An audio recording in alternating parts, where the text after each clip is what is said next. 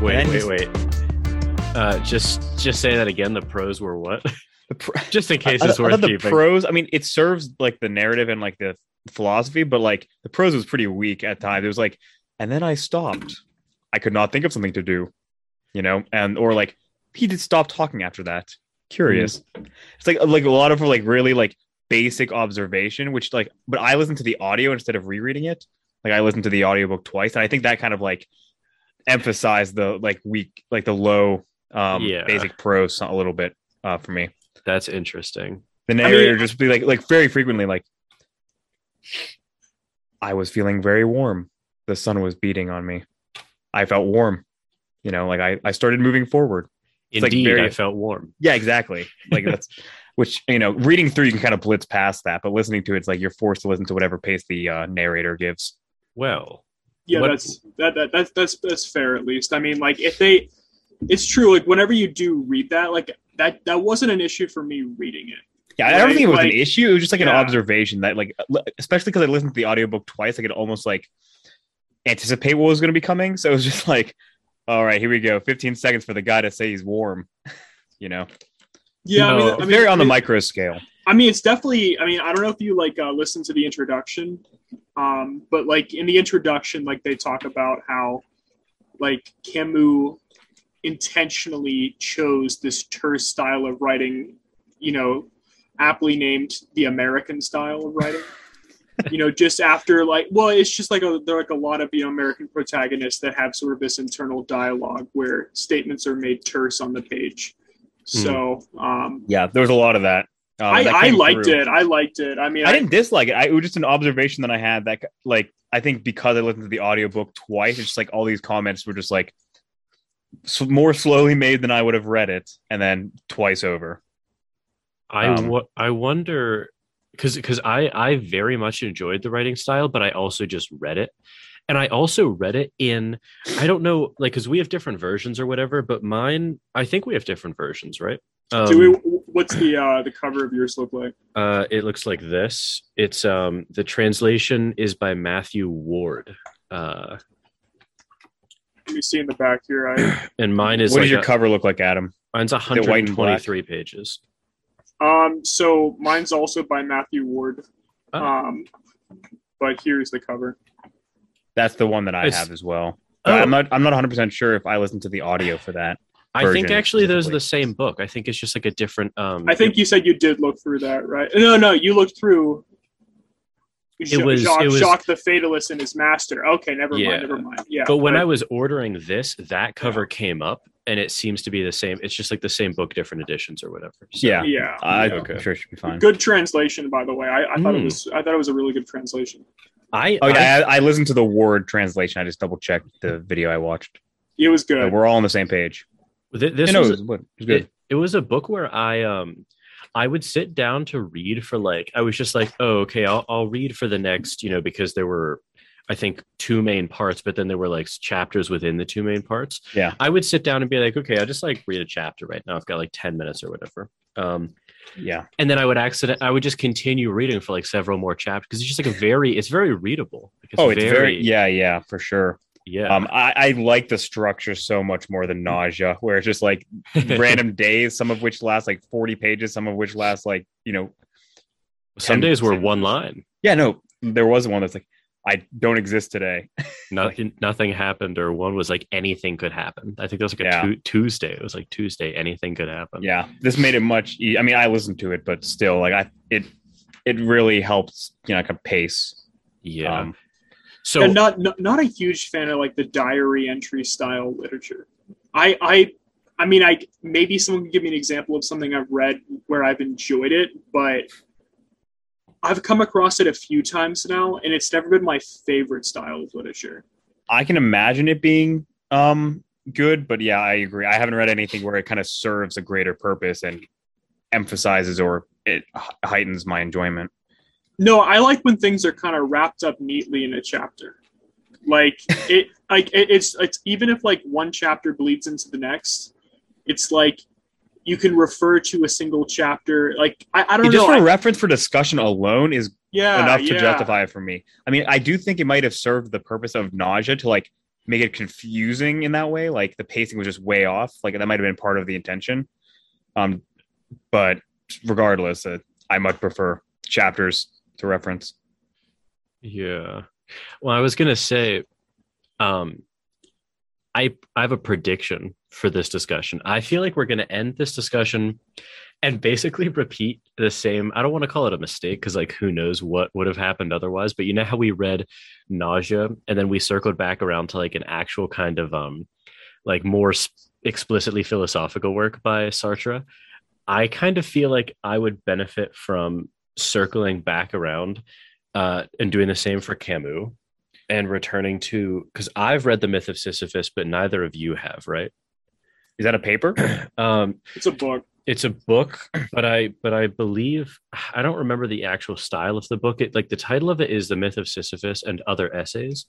Um, but I don't recall to be honest, because when I originally read it, I read it as an audiobook.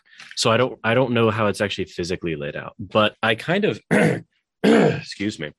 Um I like because I knew a tiny bit more about Camus.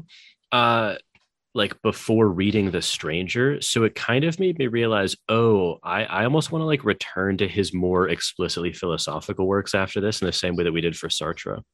Fine by me. How long is uh, the myth?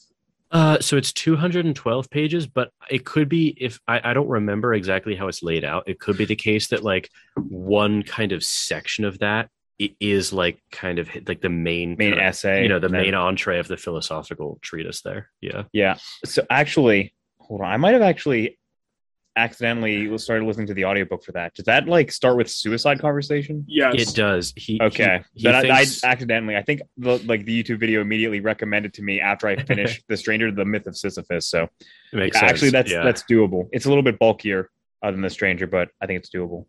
yeah. Your your ears are up for the task. uh, give me strength.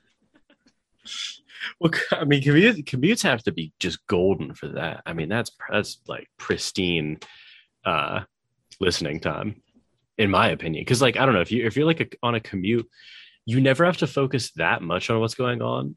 Uh, to the point where it's like very entertaining. You can kind of get like wrapped up in the audiobook. Oh yeah, no, hundred percent. Like I was doing it while I was working, um, and it like it was simple to follow. Many Um, vials were contaminated. Don't tell my boss. but no, I mean it was easy to follow, and like the more simple prose, like the American style, um, as Adam called it, Hmm. um, actually helps the audio format. Um, if you're not like hyper focused on it, um, because like it also wasn't like su- like a paper in that like it would be torturous to like listen to like a philosophical paper. I feel like oh, like you, you, I couldn't track that in my head. that that sounds like honestly torture. So is uh, my question there it, then is like is the myth of Sisyphus yes. um much more oriented towards like a paper yes. reading? I believe so. Yeah. Okay. I, I started reading it, and it's it's dense. Okay, Yeah. yeah, okay. I mean that's just good to know. I don't want to be the uh, rate limiting step, so I'll Well, make no. informed decisions. I think we would have to order because I would want to. I wouldn't want to listen to an audiobook version because I already did that. So I would want to reread it. So we might Yeah. not actually do it next. Next. Oh, that's fine. Yeah. Um, but um, well, it could arrive in four days. Okay, we'll, discuss this after. Okay, no, no way. Not a chance we get it on Friday and I'm having it read. the ears can't handle such abuse. They cannot.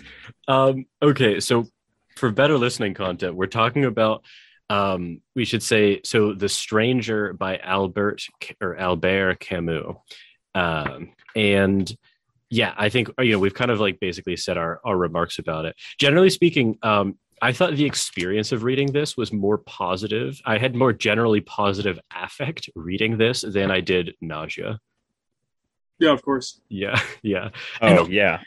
And also i mean okay it's like a very simple story um but I, I found myself at times sort of like I, I think i think i was like you know physically making that kind of aghast like face while i was i was like what? Just like I, I was kind of baffled at his course of action. I was baffled at other people's courses of action uh, and thoughts. It was like a, it was kind of a um, an interesting novella in that sense. Yeah, definitely. I also think um, I there are. I mean, we dive more into like the psychology of the character, as simple as the story is. Yeah, You know, so I definitely want to kind of figure out collectively here why did Camus make Meursault the the way that he is? Like, what what is that? What is the purpose of that? What is he trying to you know demonstrate Yeah. with that? Yeah. So yeah. In the same way that we sort of hypothesized, and then I feel like got our questions answered with with Sartre's The Strain or um uh, Nausea, like Antoine and that. Yeah, Yeah, I actually it's interesting that like three of the major works that we've done here all involve kind of the psychology of like a edge of society man, you know. Yeah, well, I, so I was gonna say, like, I, I, we can start to talk about it. I, I saw, like, I didn't think that this character uh, paralleled uh, uh, Antoine from Nausea and then the Underground Man exactly, but I did notice a few. I noticed like a few kind of parallels. Um, Yeah, I think there's one big one. This guy doesn't seem very intelligent. this guy doesn't seem very intelligent. Um, he didn't seem like overtly stupid, though. What What do you mean by that? I just got the impression that he was kind of just casually, like he was observant to some extent, but he kind of was just like casually floating. He never, all of his comments were simple, like we were talking about the prose.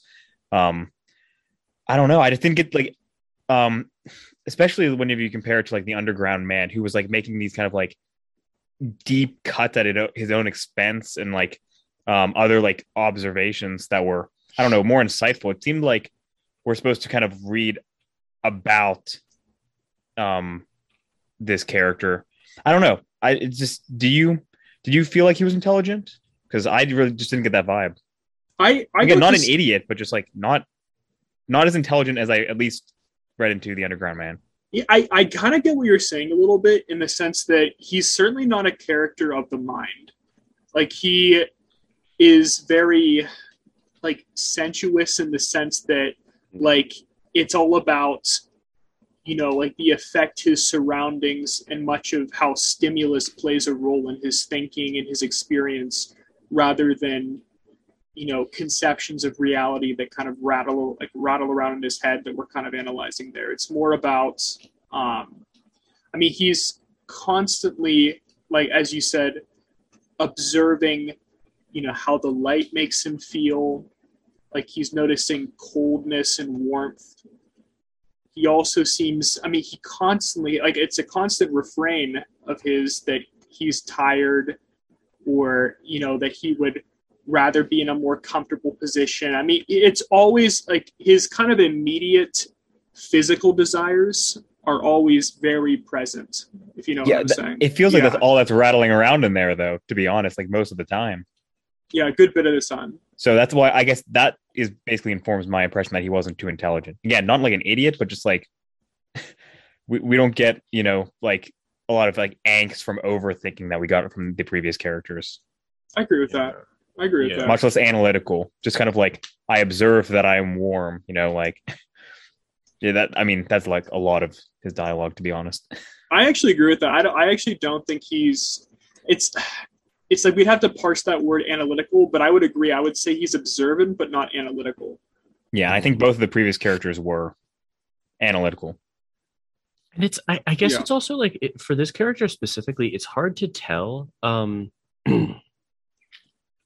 i guess i'm sort of thinking about like it's it's almost hard to tell how analytical he could be because it seems like a lot of his he, he almost um he, he's lacking in reaction to many things in a lot of ways so like you know kind of the book opens up with his mother dying and he's very um He doesn't even know if it if it was like yesterday or not, for sure. Yeah, he, he so he doesn't even know like you know because he has to go. uh, He he lives in France in some smaller town. He lives in Algeria.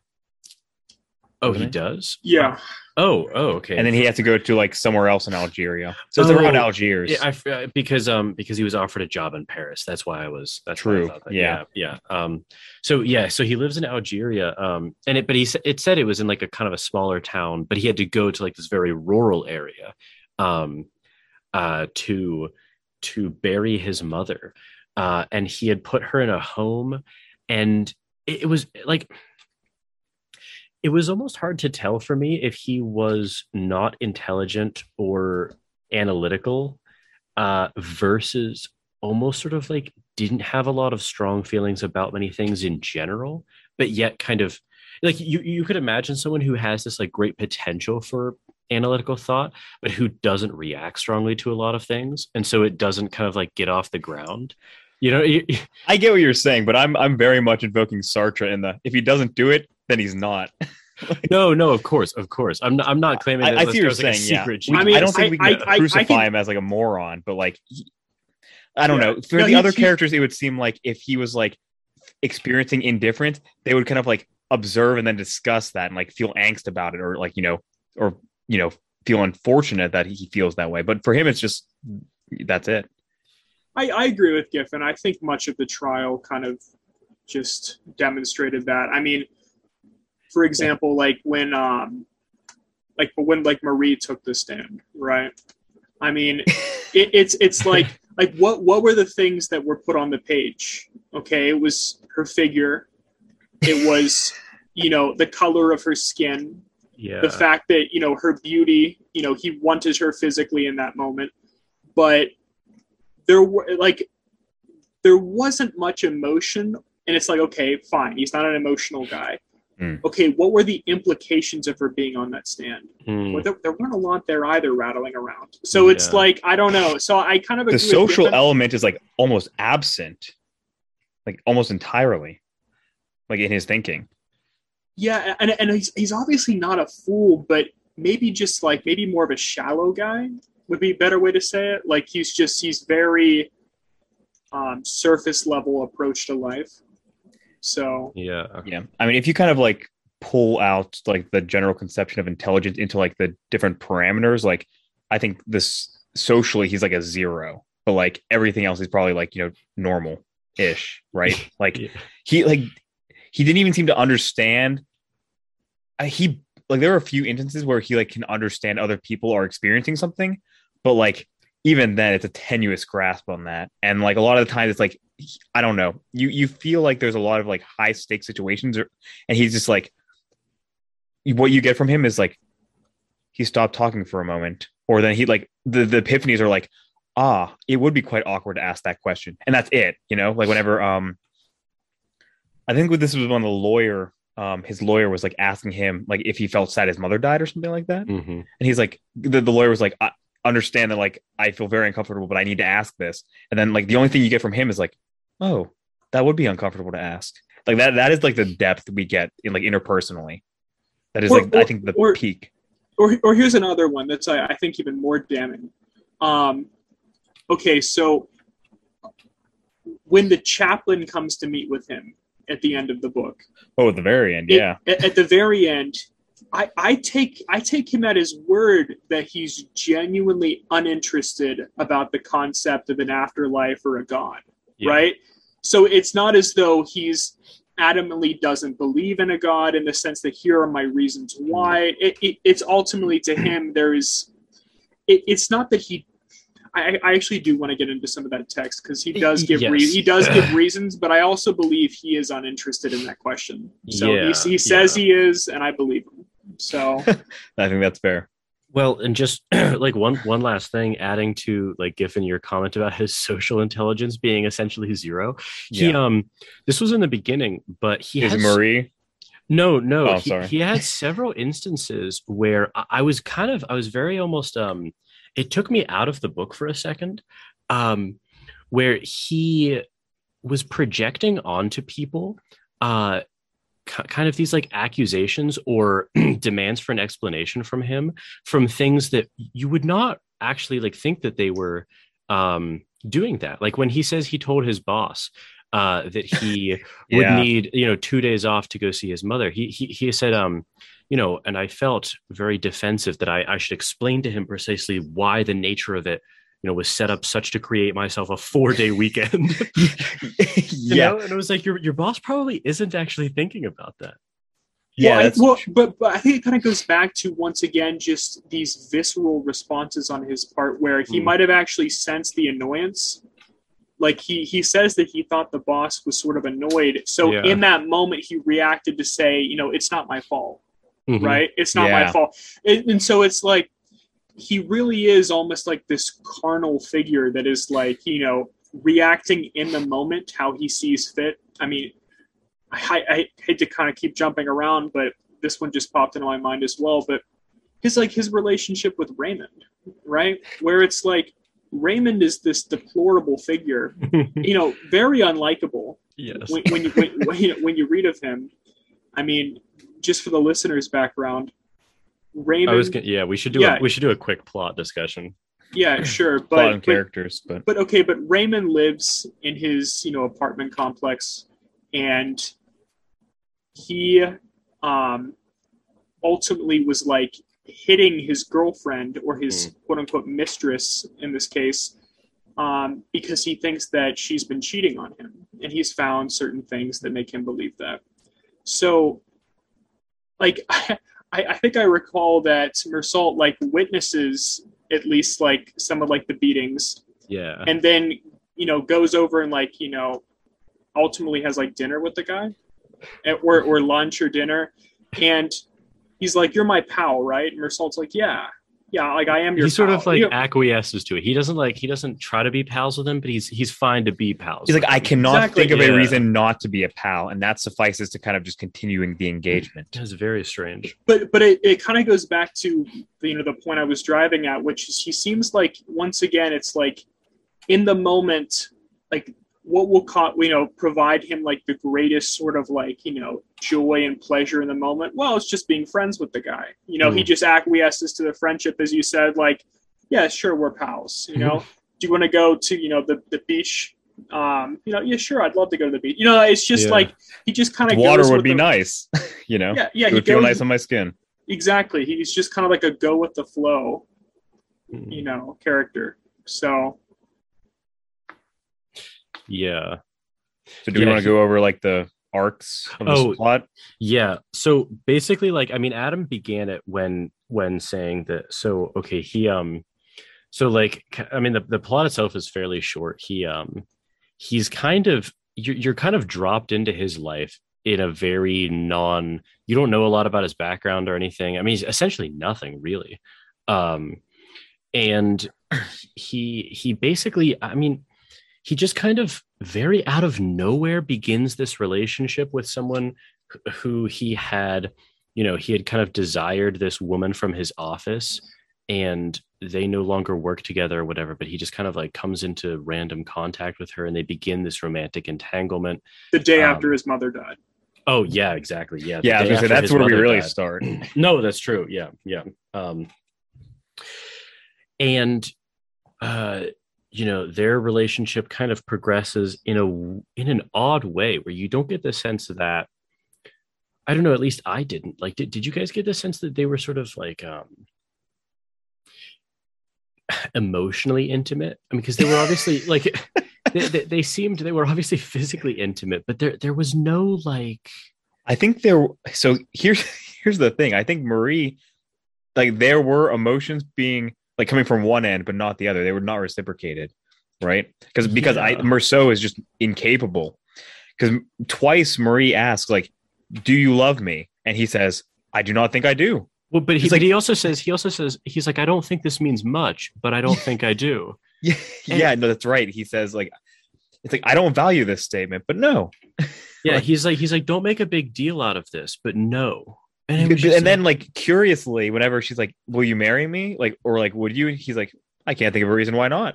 It's like the, the, yeah. the social relationship is like there's a huge gap there and he just does not even perceive like that there's supposed to be some sort of emotional prerequisite to like the engagement yeah, yeah, and um, marie's confused as hell yeah. But, but but the, I mean, it almost reflects poorly on her too because she's just like, we'll get married then.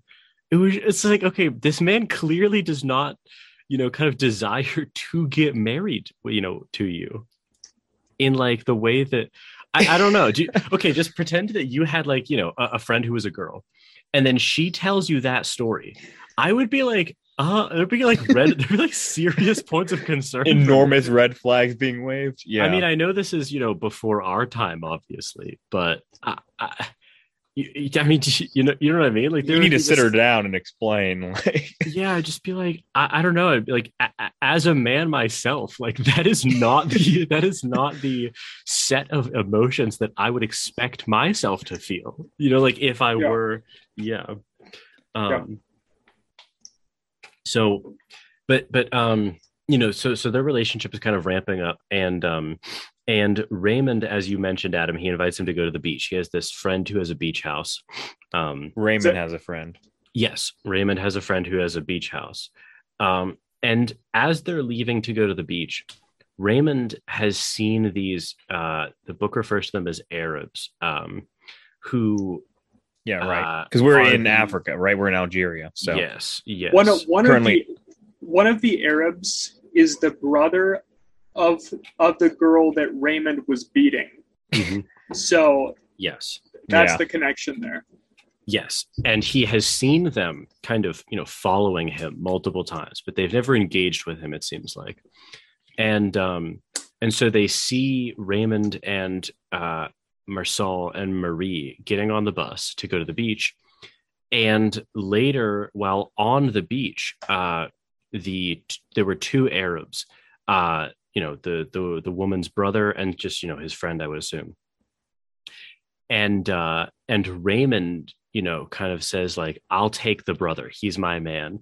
And you know, he just kind of knocks him out cold very quickly. And I think, um, is it is it Mersal who? No, the, it's the, the, the other. friend. The friend. Yes, the friend. is it Mason?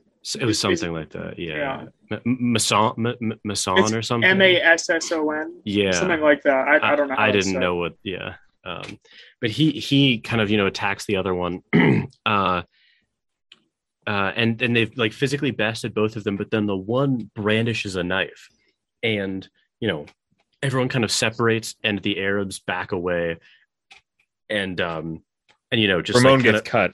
Yeah, Ramon gets cut Yeah. pretty badly. Yeah, uh, and he Oh, wait, so it's it's Ramon instead of Raymond. I, I anglicized every single name.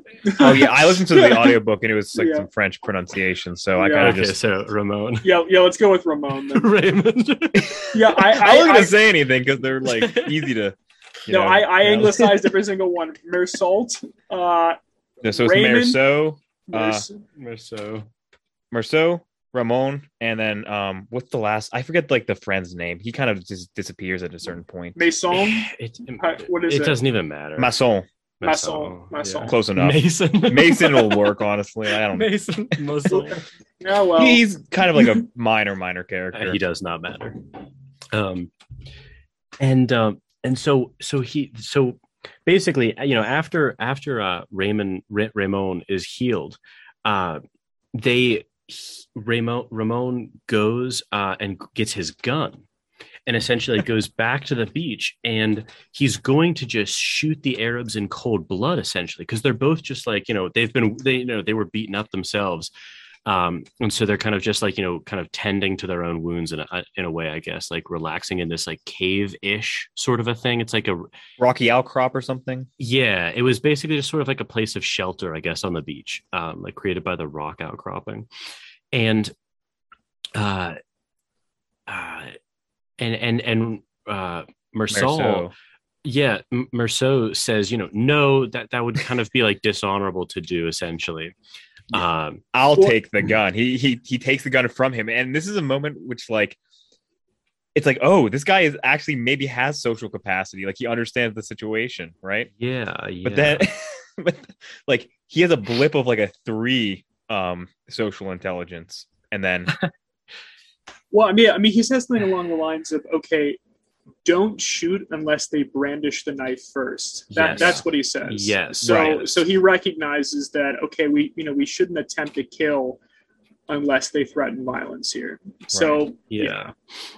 Um, but it also seems like they're kind of seeking it at this point, right? Like that's kind of the situation. They're kind of like meandering back to where they will oh, it's likely find them. totally. Oh, So- it's totally on them. I mean, Ramon goes and gets like the. I mean, he intended to obviously kill Yeah. both of them in cold blood. So it's he was very upset when you know the friend and Meursault attempts to follow him. You know, remember Yeah, like his yes. frustration at, at you Yeah. know, he's he's like, you know, okay, yeah, we'll go back out to the beach with you, and he just very angrily turns around, you know, because he intended to, you know, leave alone and Yeah. shoot them in Yeah. cold blood. Yeah, yeah. Um. Okay, and so, like, th- this, like, from this point on, is where I thought like the novel became very philosophically interesting, because so maybe uh, I was thinking about like I don't know there there are a couple main themes from Camus' larger work that I thought would be interesting to maybe even like put on the table as we got to the more philosophically interesting stuff. Um, because I mean, so because I so I read I read The Stranger and then revisited some of his um because I didn't want to corrupt the reading in the same way that you guys didn't know about his other work. Um, but I revisited some of my notes about the myth of Sisyphus and that, okay, there there are definitely some ideas that I thought were appropriate to table like before the discussion. So basically, um, we've we've often referenced in this series, but like in general, the absurd by Thomas Nagel, that that short essay. Um, so actually, if you remember, Adam, you read this. Uh, towards the end of the absurd, Nagel uh, responds directly to Camus. If you remember that, he says, "So Camus also discusses the absurd." and he uh, he says that the absurd is kind of this disconnect between what he calls life's silence to our kind of questions for answers versus our own insatiable curiosity. So basically like we cannot help but be intensely curious about you know all of these deep existential questions you know the meaning to life is there an afterlife where did we come from what is our purpose right? And he says that you know the the uh, the universe kind of has like an austere silence with respect to that. And that disconnect there is is where he thinks that the absurd kind of gets off the ground. Um, and his answer to that if you remember from the absurd is what nagel calls um, um, slightly self-pitying where, where camus thinks that to respond to the absurd uh, is to rebel against it and to sort of create your own meaning even though there objectively is kind of no um, there is no like metaphysical or ontological meaning to life, right? Like life truly is meaningless, but the way to rebel against that is to directly kind of go against it and almost spitefully or scornfully or like with respect to the silence, you create your own meaning, right? Um, but he says that the absurdity also is like it results also from the repetition of life and the recurrence of things. Um, you know, and this is where obviously like i'm not spoiling anything because everyone knows you know the myth of sisyphus generally speaking. So like sisyphus uh, was a, a lower level god who was condemned by the gods to roll the boulder you know up the hill over and over and over again. And it would you know every time he would reach its task it would roll back down. And um, you know like the most famous line from the myth, myth of sisyphus is you know camus implores us to believe that uh, you know, one must imagine Sisyphus happy. Uh, and so he thinks that like, you know, kind of, you know, Sisyphus is shaking because I'm not spoiling anything essentially because, because, excuse me, uh, Nagel talks about this too. So it's like, this is just a very like high level overview. Sure. Um, but, but, you know, uh, Camus almost paints Sisyphus as like shaking his fist against the gods, you know, rolling the boulder like in spite of them, and that's Yeah. what Nagel calls kind of self pitying in a way. Like it's it's a little bit over the top, you know, in some sense.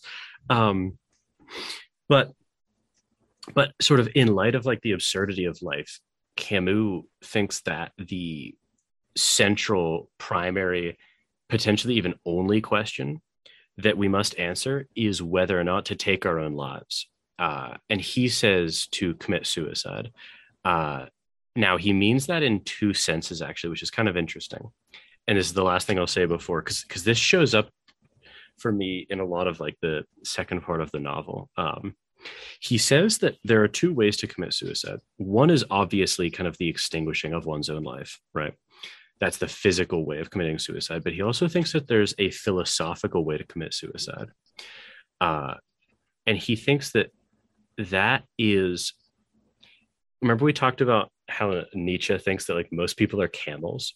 Um camus essentially paints philosophical suicide as being a camel willingly. Um so basically you know uh,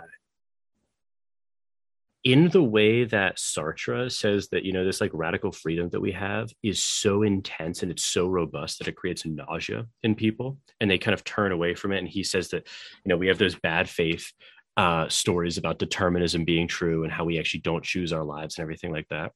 Well the same thing is kind of going on in camus view of the world where uh, there there is this silence from the universe as to our questions about you know meaning uh, and so a lot of people will turn and embrace an ideology or sort of like a, um, a set of beliefs that answer all of those questions for them. And, you know, Camus talks like religion is obviously one, but modern day versions of this are, you know, being like consumed in just like social media or like buying things or just like the very kind of, um, you know, like materialistic lifestyle um, and just not thinking about it or like distracting yourself with it.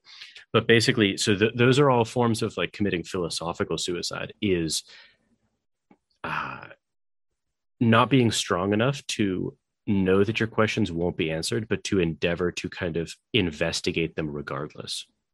So I don't know about you guys, but like I, I kind of saw some of those themes potentially kind of spurting up here and there about the you know the the trial specifically but also his like um his inaction and one thing that I don't know, like we I definitely don't want to answer this now. Yeah, go ahead, Giffen. No, I was gonna say if we do we want to discuss like some of the Mm. important plot points? We didn't really get Yes, I was gonna I was gonna throw it back to you. Okay. Yeah, yeah. throw it back to me. Yeah, if we want to like we could just okay, like I that was a little bit longer than I intended it to be, but like okay. like back to the stranger in some sense. You know what I mean? Okay. Well, where do Um, we leave off with the the narrative? Well he so so uh and this this was like the first Meursault like, takes the gun yes from okay. him, anticipating that it would be bad if he just killed the Arabs in cold blood. but this is where I began like this this was crazy to me where you guys like I was kind of like gripping the book when he did this so be, because nothing really happens uh and and uh Ramon and and Meursault just go back to the beach house but then but then like I was like what the I was like what the hell are you doing like did you did like Giffen you want to say what happens next Yeah. So Meursault is just kind of like, what is he like? Kind of just like walking along the beach, and then he discovers like the so he still has the gun he's, yeah he still has the and he gun. just like goes back to the beach yeah, he goes back to the beach. Takes like a, he takes like a walk, which it doesn't seem like there's any intention to it. He, he kind of just like walks because you know he can't think of a reason not to. He sees like almost sunbathing like next to a rock is like the um Ramon's guy, right? Like the the brother of the woman he was beating. yeah. Um, and he there's this, this kind of like odd standoff where he kind of like just watches him and just kind of. I, what, what are some like the comments he makes internally? it was like the was- most absurd thing I've well, ever read. well, hang- but you have to recall, like you know, the walk to like the Arabs. yeah, I mean, there's like this oppressive heat Mm. where, and he's also drank a lot, you know, throughout the day as well. So he's drunk, and he's having some sort of like, almost like heat-induced mania. heat exhaustion. He's like, exhausted maybe. Yeah. from the heat. Yeah. Yeah, Yeah. I mean, is he's not in the no, he's not in his right mind, right? Yeah, upon that's, upon that's fair. Yeah, So like so it's not as though he just like went for a stroll. Like he's he's not in his right mind at this point, and he, this is the point where you kind of left off here, where he Hmm. sees the Arabs, as you said, just I thought of it was just the one. Wasn't it just the one? Yeah. Yeah. That's Okay, what- re- yeah, yeah, yeah. Regardless, he sees the one like laying in the sand there, and there's kind of like just like this stare down for a while where he, you know, says things along the lines that, you know, it feels almost as though time and all occurrences have kind of paused at that moment as they're just kind of like looking at each other. And then the Arab pulls out the knife to kind of like indicate, okay, don't come any closer, like I'm still armed, right? Yeah. But the way I read it was that because the sun was so bright, like the blade itself kind of like shined and it kind of blinded him. And that kind of set him off to then fire into the Arab once and then to fire four more times. I, I almost wonder if I should read. I'm trying to find it right now because the way it was written was extremely ambiguous. Um, I don't I don't think he was assaulted. No. No, definitely not. No. No, No. no, like It's just a matter of like what kind of because he was like talking about the feeling the heat, and there was like a moment where he like kind of takes a step forward, and that's like kind of like he, I can't take the heat anymore. I must take a step forward, and that kind of like rapidly precipitates towards the shot. I think. But yeah, Um, I, let's see if and I and I, the exact and I thought it I was found one, it. I thought it was once he was blinded too. Then he Yes. so there's sort definitely the panicked, all right, flashings yeah. of like the blade because he yeah the air kind of like pulls it out, but doesn't like he doesn't like It's, you know this was like the most absurd thing that I've ever seen, uh, or well, I guess ever read. Um, okay, so he says, but I took a step, one step forward, yeah and this time without getting up, the Arab drew his knife and held it up to me in the sun. The light shot off the steel, and it was like a long flashing blade cutting at my forehead. At the same instant, the sweat in my eyebrows dripped down over my eyelids all at once and covered them with a warm, thick film. So he's like blinded at this point. He goes, My eyes were blinded behind the curtain of tears and salt. All I could feel were the cymbals of light crashing on my forehead, and, and indistinctly, the dazzling spear flying up from the knife in front of me. The scorching blade slashed at my eyelids and stabbed at my stinging eyes. That's when everything began to reel. The sea carried up in a thick, fiery breath. It seemed to me as if the sky split open from one end to the other to rain down fire. My whole body tensed, and I squeezed my hand around the revolver. The trigger gave. I felt a smooth underside of the butt, and there, in that noise, sharp and deafening at the same time, is where it all started. I shook off the sweat in the sun. I knew that I had shattered the harmony of the day, the exceptional silence of a beach where I'd been happy. Then I fired four more times at the motionless body, where the bullets lodged without leaving a trace. And it was like knocking four quick times on the door of unhappiness. So it's like, what do you guys make of that entire thing where it's like, okay, he he was not in that moment. It, it- he like the, the account he gives makes it so so strange where it's like okay so like the arab brandishes the knife first but then he's like he's advanced to the point where like what did he expect the arab to do essentially Yeah, And I don't then, think they were close enough for him to actually have been physically threatened there. Like, I think the arab pulled out the knife was like, "Hey, I like, you know, like Ad- I- Adam I said, like, didn't- I, I have a knife here." I, I got the sense that they were probably about like five steps away or something like that like oh five I to thought ten I thought paces. farther I thought farther as well, yeah enough where like the air reasonably couldn't have like, you know, outwon the battle with a gun. Well, but I but I thought um so so, so no, but like I guess I the the, way- the reason why I thought it was closer is because he had been kind of like taking one step forward at a time. And then also like he was kind of blinded when he pulled the trigger. So it almost seemed as though he knew like the direction to fire in. Like it you know what I mean? If you're like 30 feet away, that's extremely unlikely that you would just be able to do that.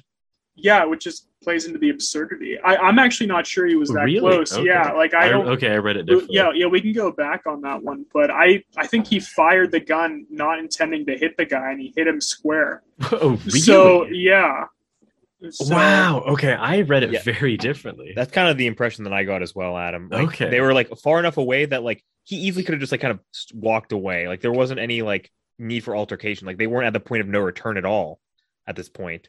No, like, that I don't think that was true for my account. Sweat pours and Yeah.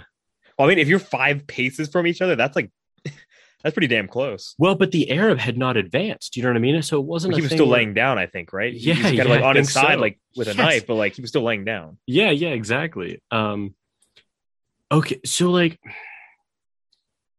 I I don't know, like the entire thing where it was just like it almost seemed as though the, the way he paints that account doesn't it make it seem like the shots were almost induced by like the sun and the sweat Yeah, he got, he, Yeah, he squeezes his hand, right? yeah it's like it's like very strange where he's just like um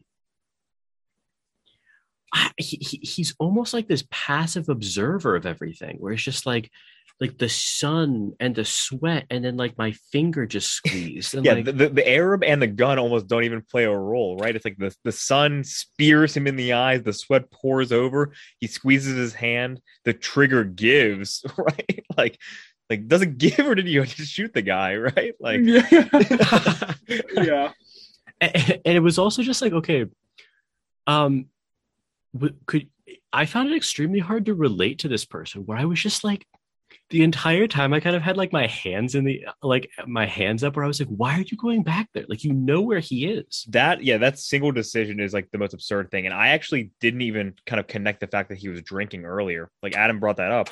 Yeah. That like that that does, you know, add a lot of context to the situation that I otherwise like otherwise this like this single encounter, like Mm. in the decisions, almost are disconnected from everything else. In a character that's already kind of like odd, that was just like, you know, beyond the pale. But like the Yeah. drinking and like the if you're thinking about extreme kind of like Mediterranean heat, like that kind of does add context. Um, but still it's it's very, very strange. Fittingly. Yeah, like the the drinking also is an interesting question for me because like I mean phenomenologically you won't be able to relate to this Giffen, but like um I don't know, Adam okay. Uh do you know so this this is like I'm I can't understand this mindset where like obviously we've both been drunk many times, right? And I don't tend to do anything when I'm drunk. It's like, okay, yeah, like you wake up and you're like, ah, that was a little embarrassing or whatever, or like, ah, you know, I kind of like, but but they're all like minor. Um, everything I tend to do when I'm drunk is just like, eh, it's like a little bit farther maybe than I would have gone in like real life with like this conversation or like you know that joke or you know whatever. Um, I said real life though. I meant I like know. sober. I meant, I meant when I was sober. But have you ever met those people? Have you ever met those people where it's like they they almost cease to have like rational capacities at all? Yeah, I've met those people. You. Yeah. Yeah, and like okay, what I don't know, just like what do you think that says about their sober selves? Because there's almost like a sense in which you could just blame this on like you know like uh Meursault could like say I was just drunk or whatever. It was like a not it wasn't me. But like I I, I don't know. Um Well, it's interesting that the alcohol doesn't come up at, at all, right? Like, I mean, in like Hmm. the story, In in, the in trial, accounts, yeah. yeah, in the trial, like no- Yeah. nothing. Like the lawyer doesn't even bring, like it doesn't seem to play a role. So that's why I missed it the first time. Um, but I mean, that- even I, I then, of it, it seems like it seems like if like going off of like kind of your explanation, Jordan, like it seems like this guy was probably in a state pretty close to his sober self. Like honestly, like if he was completely sober in this case situation where like the sweat pours over his eyes, he just like you know hates the heat. He's like you know three times already in this short narrative we've seen him suffering from the heat. He just kind of like is an idiot and has the gun in his hand still, like squeezes. Like it seems it seems to match sober or like you know drunk. and he continually affirms that he's guilty throughout the trial. Like he, he like he doesn't he doesn't actually disagree. Like he he kind of does um, own the behavior. he comments mean, to the one police chief or whatever. He's like, he he seems finds it strange that like people are asking him questions and things like that. And he's like, I thought it was a very simple like matter. That's what he says. Yeah, and also like I'm I'm not going to point to exact quotes, but I mean he does identify with the label convict uh, uh, convict Yeah. pretty easily. You know, and I mean, like he just, I mean, there are points where there's some dissociation to the, you know, to where he's like, oh wait, I am a convict, right? But but but it's never like you know, oh like you know, I, I'm I've been mistakenly identified or charged, or you know, I'm not ultimately responsible for the behavior. He seems pretty willing to own the behavior. So And I thought the odd thing about his internal dialogue there was that he never disputed that he was sort of like legally or causally responsible, but he seemed almost view in like an amoral manner. Didn't he? He he didn't reflect on whether it was sort of like, you know, justifiable or it's like, oh, what, uh, you know, honestly, like, yeah, this was kind of like a legally stupid thing to do, but that guy got what he deserved, or like, um, or, or the opposite. He was like, I can't believe I killed a man over to this just like stupid fight with like you know Ramon.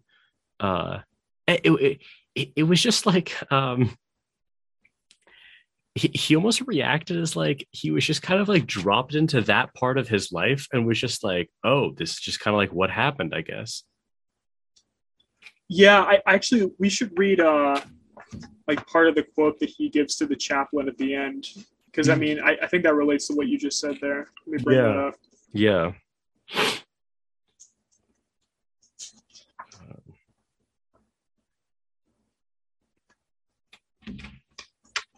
Yeah, because I, I had a few of these sections highlighted myself. Um, Yeah, let me let me just read this part here. Yeah. What page? Um, this is 120 for me. Okay. Okay, so I'm just gonna read the whole thing. But he said, Then I don't know why, but something inside me snapped. I started yelling at the top of my lungs and I insulted him and I told him not to waste his prayers on me. I grabbed him by the collar of his cassock and I was pouring out on him everything that was in my heart cries of anger and cries of joy. He seemed so certain about everything, didn't he? And yet none of his certainties was worth one hair of a woman's head. He wasn't even sure he was alive because he was living like a dead man. Whereas it looked as if it was uh, as if I was the one who'd come up empty-handed. But I was sure about me, about everything, sure that he could ever be, sure of my life and sure of the death I had waiting for me. Yes, that was all I had. But at least I had as much of a hold on it as as it had on me. I had been right. I was still right. I was always right. I had lived my life one way, and I could have as well lived it another way. I had done this and I hadn't done that. I hadn't done this thing, but I also done another. And so it was as, as if I had waited all this time for this moment and for the first light of the dawn to be vindicated. So, Hmm. I, especially that latter part right there, where it's like, it's like a very amoral sense that you were describing there, where it's like, you know, I had lived my life one way and I could have just as well lived it another. You know what I mean? It's Yeah. like there's no real moral scheme kind of imposed on that Yeah, he, on, he on comments behavior. several times. He's like, um, outside of this conversation we just read, where he's like, you know, one life is, you know, just as good as any other, right? Yeah. Yeah, yeah, Make that he comment. say that at one point. I the the thought about when he said um you know about the chaplain he seemed so certain about everything didn't he and yet none of his certainties were worth one hair of a woman's head i i i, I, I very much um that made me think about the uh like the absurdity there where basically like he was pointing out that the chaplain is sort of like helpless but too um you know ask these questions and to kind of come to a firm conviction that you know like you know just the like the christian doctrine is true. But he he almost um th- this is what i was kind of thinking about. Like i almost wonder if um i don't know there's a way in which this guy kind of conforms to a lot of the things camus points out like more philosophically where he um he doesn't actually embrace like any of these kind of noble lies about life but it doesn't lead him to a happy existence in any way. Like he doesn't i mean you know obviously like he, he has an ignominious end but like he also didn't seem to be living a, a, great life before that either. Like you, you don't get the sense that he was embroiled in like you know passion projects and you know had a career. Um obviously he didn't have like a healthy romantic relationship you know with marie No. where it was just like you know it was very sensual from from his end and then just like you know very like they, they were on emotionally two different pages for her end And I, I definitely understand what you're saying, and I also think that it kind of relates to, you know, his desire to kind of fixate on the physical. I mean, just all his certainty wasn't worth, a, you know, a woman's single hair, Mm. right? In the sense Yeah. that, like, it's like I, that kind of brought back to me where it's like, okay, he's just obsessed with the physical sensations and Huh. you know of life, and it's like, okay, this kind of highfalutin grand conception isn't anything to what I can touch, what I can feel. A single woman's So, hair is worth yeah, infinitely more than like him talking about the afterlife, right? yeah, that's extremely interesting actually uh because he almost um you know he he almost uh Was thinking about this too he obviously is not happy to be in prison but he's also he, he sort of just describes the mechanistic nature of adapting to life he was just you know i craved cigarettes at first but then upon not receiving the indulgences i no longer craved them like that that It was that- no longer a punishment after I stopped craving them. yeah, yeah. And it was just like, okay, that's extremely. I was just like, I don't know. I mean, you know, I, I would, I feel like, you know, I feel like, uh, I, I would like lose my mind not being able to do stuff. And he's just sort of like, the cigarettes were no longer a desire. You know, a few a few months in. That's true, but but it is also like another weird aspect to that though, because it it says something else about his psychology later on, right before the trial when he's offered a cigarette and then he rejects it, right? So yeah. because I, I almost get the sense that okay he knows that had he had that cigarette Hmm. that he might then suffer further in prison for a day or two you know with further withdrawals so i'm wondering if there was almost like some you know sensuous kind of maximization on his part knowing that Hmm. okay i i shouldn't indulge now because otherwise i'm going to have to further suffer I don't know. I kind of get that sense from him a little bit, where it's like it's all about the nature of experience for him. So yeah. you know because like you were just describing like in prison where it's like okay clearly the nature of his, his experience has changed but you're right he doesn't seem too upset by it he seems still like just enamored by just the experience itself like it, you know it's what's odd about that? Well, well, uh, so I totally, I think that reading is perfect, but then it makes me question his like, I guess more global rationality in the sense that okay, take that like microcosm and just put it onto killing the Arab in the cave. It's like okay, he kind of essentially took the cigarette there, right? Like he kind of had like a, he seemed to be a younger man, maybe in his like thirty, mid thirties or something like that. Yeah, well, the Uh, diff- yeah, well, the difference seems to be like he didn't really even act like everything building up to that. Like they were like actions of his, but kind of like in the moment, it was like the sweat and the heat made him react physically, and then the it, you know, as Adam said, kind of absurdly, he he bullseyed the guy, right? But the idea that like he had he knew where the cave was, or kind of like the you know the outcropping or whatever, because he had just been there. right So it was like he went back there with the gun. Like it, it, it, it almost made me think of like um, it almost made me think of like uh, ah, it's like very hard to come up with a good example, but he he seemed to be engaging in those sort of like pre steps to doing something where you know that if you begin initiating the sequence of events you'll reach like the thing but then you can kind of mentally tell yourself oh i'm not actually d-" you know what i mean it's like Yeah. um, well, it was like I a good example yeah it's sort of just like um i don't know uh like like if you open up youtube and you'd be like i'll just find a video for later or whatever like that's the biggest lie in the world like you're just gonna you know like you're gonna watch it there or uh you know i don't know there are a bunch of like examples like Yeah, I'm, I'm just gonna add this to my watch later, and then go back to work. yeah it's just like Impossible. you're like you're a fool and a liar if you think that's- and so that like that it made me think of that where i was just like okay the moment you like the, the moment you set out to walk to the cave is is almost synonymous with deciding to kill the man. You know what i mean? So it's like yeah this is the thing where i'm not sure how reliable he is as a narrator like because if this Hmm. if we always get his complete kind of internal thoughts then like it's almost like he actually did not go through that kind of self-deception at all. He just that's true. he, he observed the fact that he ha- it happened to go that way right that is true that is So, true yeah, it is kind. Of, it is kind hard- of tricky. it's uncertain because he he is for the most part like obviously he's like an unemotional character, but he is a rational character Hmm. throughout the book. Like a lot of the observations he does make are like ring true.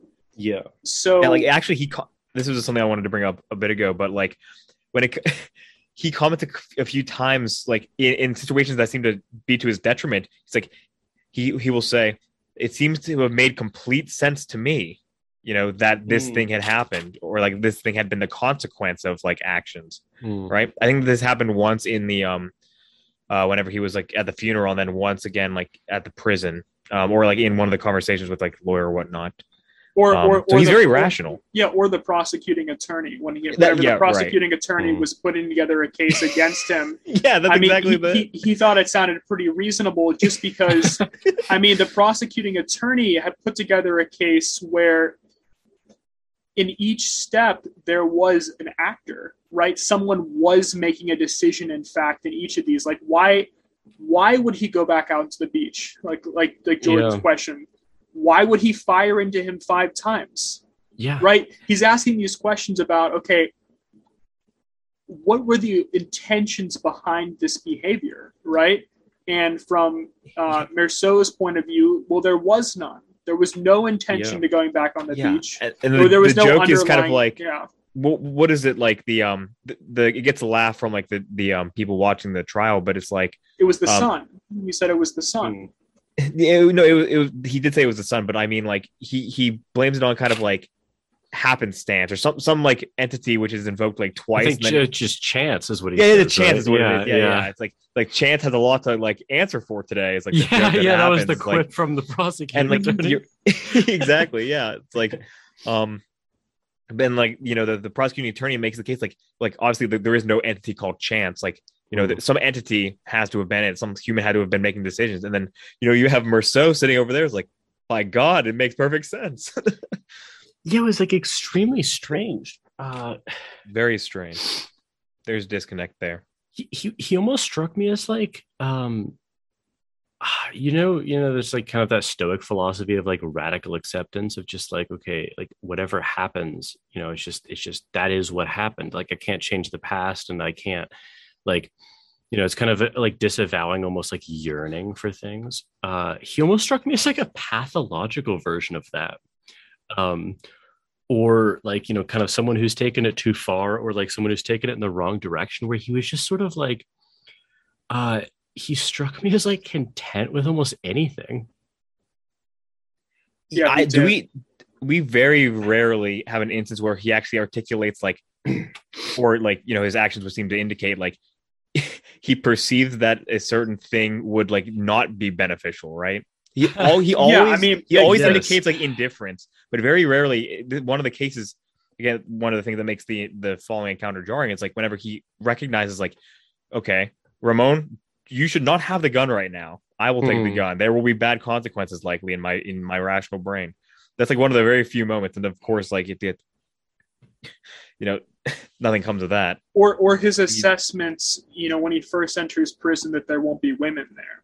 Like Yeah. clearly, like Mm. like that's a circumstance where he's like unhappy suddenly about Yeah, that. And, yeah. You know, it's so it's like, but even that he eventually gets over to some extent. i don't think he mentions it again Yeah, he, no, mentions, he would yeah. think of marie of, like i think at one point but like you know it, it it has been decided it's like it is fact and then kind of like never again is touched It's so strange to me though, because like so going back to Adam's analogy to like the cigarette. So he was he, he almost seemed like uh, kind of a very basic utility maximizer where he's just like, okay, like the pleasure of this one cigarette will not outweigh the withdrawals later, right? yeah It was just stunning to me that he couldn't make that same calculation with like just taking the gun back to the beach. It was like, okay, what kind of any pleasures that may come from just like killing a man will not outweigh the loss of like every other there, there was no pleasure though. Like I, that's what i think i true, true. like Yeah, I, like- truly think that the like i mean i don't want to in kind of agree with him too much but like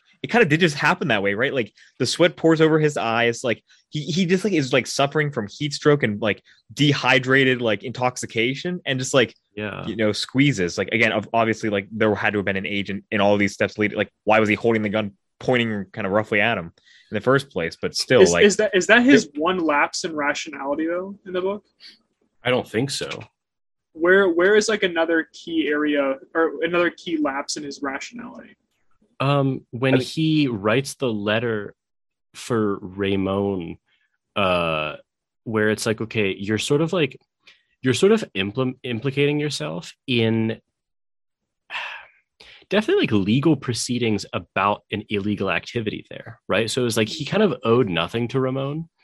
Uh, and he just upon kind of you know Ramon asking like would you would you write this letter for me? He just I agree with that. Yeah, was I agree, very I agree with strange. that. Yeah, it's that whole series of yeah that was yeah. an indifference that shouldn't have like that that's where like his um social intelligence being zero kind of like comes into play again yeah, it was like it was almost sort of like this uh, like this guy couldn't get out of his own way in some sense um where it was just I, I, you I, I, mean it, he he observed even to himself. He's like most people seem to have a poor opinion of this man right? Like but then he finds himself kind of like you know in his He- orbit. I just wonder how like rejecting the cigarette fits in then. Like if he's if he's not like it doesn't it Or doesn't it- involve oh it doesn't involve any like people right it's a physical thing he understands physical things right so it's very Mm. easy to make that kind of um, you know, prog, prog, uh, prognosis, right? Like, Hmm. um, if I take this, I will get pleasure, but then down the road, I will not. But whenever it comes to people, it's like he's really just flipping coins. he has a hard time understanding people. Yeah. I, feel like. Yeah. Um, Yeah, I mean, there are there are some cases where like he does indicate like some understanding of like, oh, this person is experiencing like discomfort. I understand that this would like I would also do this, right? but in like, a very mechanistic way. it is extraordinarily mechanistic. Yeah. Yeah. I. I So the cigarette is like the easiest thing in the world for him, right? It's like it's like would you like prefer to um ex- suffer or not? But like then anything involving people, it's like he kind of just like, oh, I, I suppose it just kind of happened. Like they kind of responded this way. Like it didn't occur to me that there was a negative reason to not be with this person. You know, the the the the pimp that no one in the apartment complex liked. It was uh he he also um i don't know like it's, it's like a very natural thing to do like upon making a mistake to kind of revisit it and be like okay you know what what did you know what what portion of this was my fault? What portion of this was you know someone else's fault or chance's fault? Um what could Yeah. i kind of like what lessons could i have learned you know Can I i mean like inform future decisions based off of like observations I'm about to make Yeah, about my actions? and, and but that dialogue just like did not it was just like not even there for a never moment. initiated. yeah yeah um I, does this man have any second order desires? I'm kind of curious, Oh, like to what extent, like he's like he's lacking, right? does like, he it is- want he's to so want things Physical and so personal. Like He does seem like a once in, honestly. so i think be. he i think he definitely has second order desires but he does i don't think he has second order volitions. So he so he would be a Oh, wanton wow. then. Yeah. He is a wanton. Be- because so i think he so he obviously has first order desires. That's obvious. You know he lusts after marie. He wants the cigarette etc right? And i think he has like kind of glimmers of second order desires in the sense that you know he reflects on the fact that like oh you know like i actually don't want to be in jail right now uh and he seems to be okay with that fact in a way that he's he's he's That'd be a first order desire. yeah, I was gonna say that's not even a second order desire. Yeah. well i was saying okay with the fact that he, he's not like he's not um uh he's not how do i want to phrase it like because because i don't think he's actually like reflected too much on like what levels of desires but but you know he uh, he does all that fantasizing about wanting to escape. Um but then so he clearly wants to escape but he then will say um you know well i shouldn't actually think about this. I don't want to want to think about this because uh you know it'll like he says you know give me hope or, or something like that. You know he talks in terms of like his own psychology. But he doesn't seem to have like a robust kind of second order volition where he decisively identifies with like you know what i mean like it's always I can't think of a reason not to, and then it seemed to have happened to me. No, so I, I think that's a pretty fair. I I think he at the least does have glimmers of second order desires, but, but he definitely doesn't it- have second order again, volitions this goes back to like the pros. It's like it's he is able to state the fact that he's desirous of something, right, Mm. or that it, or that it feels good, right. If yeah, comes- yeah. but like that is like ninety percent of what we get from him. It also um so so uh, uh he, he also okay I, I- i'd actually like to continue reading the quote that adam initially started reading Sure. because he he also like just begins to talk about like the absurdity of life in general after that so he continues uh this is right where adam left off uh Nothing, nothing mattered, and I knew why. So did he, he being the chaplain. Throughout the whole absurd life I'd lived, a dark wind had been rising toward me from somewhere deep in my future, across years that were still to come. And as it passed, this wind leveled whatever was offered to me at the time, in years no more real than the ones I was living. What did other people's deaths or a mother's love matter to me? What did his God or the lives people chose or the fate they think they elect matter to me when we're all elected by the same fate? Me and billions of privileged people like him who also called themselves my brothers. Couldn't he see? Couldn't he see that? Everybody was privileged. There were only privileged people. The, the others uh, would all be condemned one day, and he would be condemned too. What would it matter if he were accused of murder and then ex- executed because he didn't cry at his mother's funeral? Which, for listeners, is why, like, a, a large reason why he was executed. Um, Salamano's dog was worth just as much as his wife. the, That was little, one of my favorite lines. the little robot woman was just as guilty as the Parisian woman Masson married, or as Marie, who had wanted me to marry her. What did it matter that Ramon was as, as much my friend as Celeste, who was worth a lot more than him? What did it matter that Marie now offered her lips to a new Meursault? It- so he was just like, he um he just like and and he's shouting all of this like at the chaplain. He's just like okay tell me like a deep reason why any of these lives are more meaningful or like intrinsically better than the others. And it's like okay um i definitely like relate to nagel more about this where he's like okay yeah um like the ultimately yeah all of those lives have the same level of kind of cosmic or ultimate meaning. None but they're very different types of lives like the, the life in which you you know are actually like a good kind of like you know dutiful husband to marie you have a happy marriage like that life is like substantially different than the one that you're on the road of right now you know what i mean he's like Yeah. okay um i don't know we should we should we should honestly reread the absurd um like with giffen at this in this series Yeah, we, we definitely should. we definitely should. That'd be great. Yeah, given, yeah, given this new context. Yes, So, yes, yeah. I, yeah. Maybe, maybe if there's a section of the myth of Sisyphus, we could pair it with that. But That'd it's just good. like, I don't know about you guys, but um, well, this isn't actually a fair question to ask yet. We should, we should, I should ask this question. I was going to say, kind of, of the three authors we've read so far, who do you empathize with most? And it's definitely not Camus for me so far. Like, I definitely relate to Sartre more than Camus so far. Are we, are we talking about authors or um the characters, the protagonists? Authors. okay. Th- th- those are different questions. no, yes, yes. Uh, because it was like I, I was kinda Particularly after the supplemental reading we've done from each of the authors, like that, yeah, but, their but I- worldviews versus like the protagonists. yes, and, and I think that it was it's an unfair question to ask so far because we haven't read like the you know kind of the underlying philosophy from Camus. Um, Yeah. but like I, I was thinking about you know Meursault uh, with respect to the previous like episode, existentialism as a humanism by Sartre, Mhm. and um, th- this guy almost seems to be like the radical counterexample to his like you must choose, where this guy like chooses nothing almost. Nothing is just the same as moving. This is actually I was going to bring up.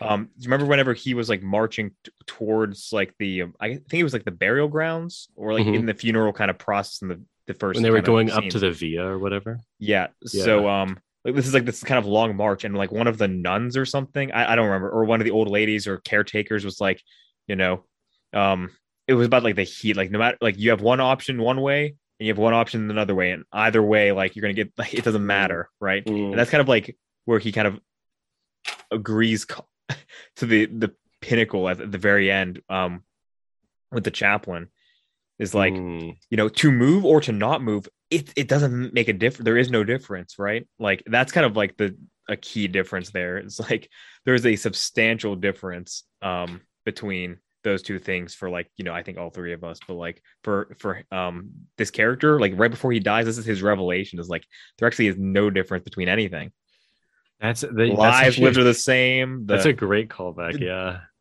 action versus inaction itself are like it's all the same in the end right And he he's almost like I almost get the sense that this character is caught up in the fact that there's no absolute meaning to any of this. And he just like lets that. I mean, you know, I'm just agreeing with like Nagel again here, which like we'll, we'll just read him at this point. But um, Yeah. I just I, I get the sense that like this guy is just failing to realize that there are different types of like local meaning that you can establish. Okay, yeah, there's no ultimate meaning, but like You can't just put that down and then just like, you know, drift away. yeah, and it's also just like you know Adam kind of suggested that this guy might be like a, uh very simple utility like a utility maximizer, and at first like I thought oh that's kind of right too, but then but then it's like he just clearly betrays that by just like kind of murdering for no reason. You know, because he was set up for a life of like pleasure essentially. He seems to be well not not wealthy, but he doesn't seem to He's a modest salary. yeah, um, he and doesn't no no to- obligation with the mother anymore. No, and he was also like, you know, seems like he's got like a hot babe and Marie who's just like, you know, kind of fawning for him. You know, like m- many people comment on her beauty, you know, it's just like um and she's just head over heels for him. Uh, it's just like I don't know, he he's just like thrown everything away for nothing, but it didn't even matter to him because nothing matters in the end. Yeah. Yeah, it's just I was a very I don't know, uh, it was jarring almost to like read that. Yeah, I- I think you pretty you, you put it pretty succinctly there. I mean, that's exactly the uh, what happened in the book. Yeah. I mean, I mean, like he had everything, but it meant nothing to him, and he threw it away. Yes, So- yes, which, yes, which also meant So- nothing. yeah, which also meant with nothing. yeah, the loss So- meant nothing too, which is like, yeah, yeah, yeah. Um Good as any other life. Yeah, it's so strange actually. Live It'll another be- 40 years. What's the difference, you know? Yeah. Um Which actually is going to, I think, tie into the myth of Sisyphus then. Yes. I, I, like I said, I like, I think I accidentally listened to like the first five pages of the audiobook. okay. um, but I, I did kind of agree with him a little bit on that point, though. Like, Uh, just well, like, I was gonna like- say, yeah, I was just gonna say yeah, I mean, like dying 20 years earlier but versus like dying Hmm. 20 years later. I mean, it's just like, I don't know. There is a sense in which you kind of have to agree to that. But then, like, I was gonna say he rejects, he, he's content with that. He's like, that there it is. There's my ultimate philosophy. well, so I was gonna say like th- this may be an experience that Adam can relate to a bit more than you potentially given, just because like Adam and I were raised like super religious. Um, but like, do, do you remember that kind of very interloping moment, Adam? It was a tr- it's like a transitory state. I think for both of us, obviously, but like I think for most people, where when you kind of disavow or exit a staunch belief system like that you do tend to kind of overcorrect to relativism or nihilism of a sense, where it's just like this one kind of set of value systems was so restrictive and so forcefully kind of thrust upon you that you overcorrect into the other way. But obviously, you know, both of us have come back to the kind of more like local meaning where it's like, okay, yeah, you know, eternity probably doesn't exist. There's no reason to think it does. So it's just like, you know, this life is what matters. And we I think we both take like a very Nagel view of that. Whereas this guy seems to just almost um focus on the fact that there is no afterlife. And he's just like, when like don't he just views everyone as fools in some sense. The weird part is it's not even a focus because he, he, he has no interest in the idea. Right. True, true, true. But but he does There's no overcorrection because there was no correction. Well, but he does kind of he does spew a bit of hatred for like the the chaplain's certainty and all these things. You know, he's just That's he, true. He does he does he, I think it's easy to relate as someone who went through the like what you're describing, Jordan. But like, well what I, oh, what- so so Oh, what if It's like, it's like he, he speaks with his own certainty on things, though. Yeah, Like, I mean, like his it's like, physical, right? Yeah, I mean, I don't know. It's just like his.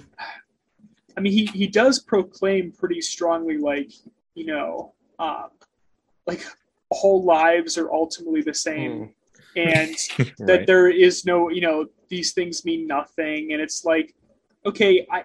He himself speaks with like a certain dogmatism as well. Yeah, like, that's uh, very it- true. There, there's like a you know that kind of line of nihilism that goes through his thinking. Like it's it's a very dogmatic way of viewing the world as well.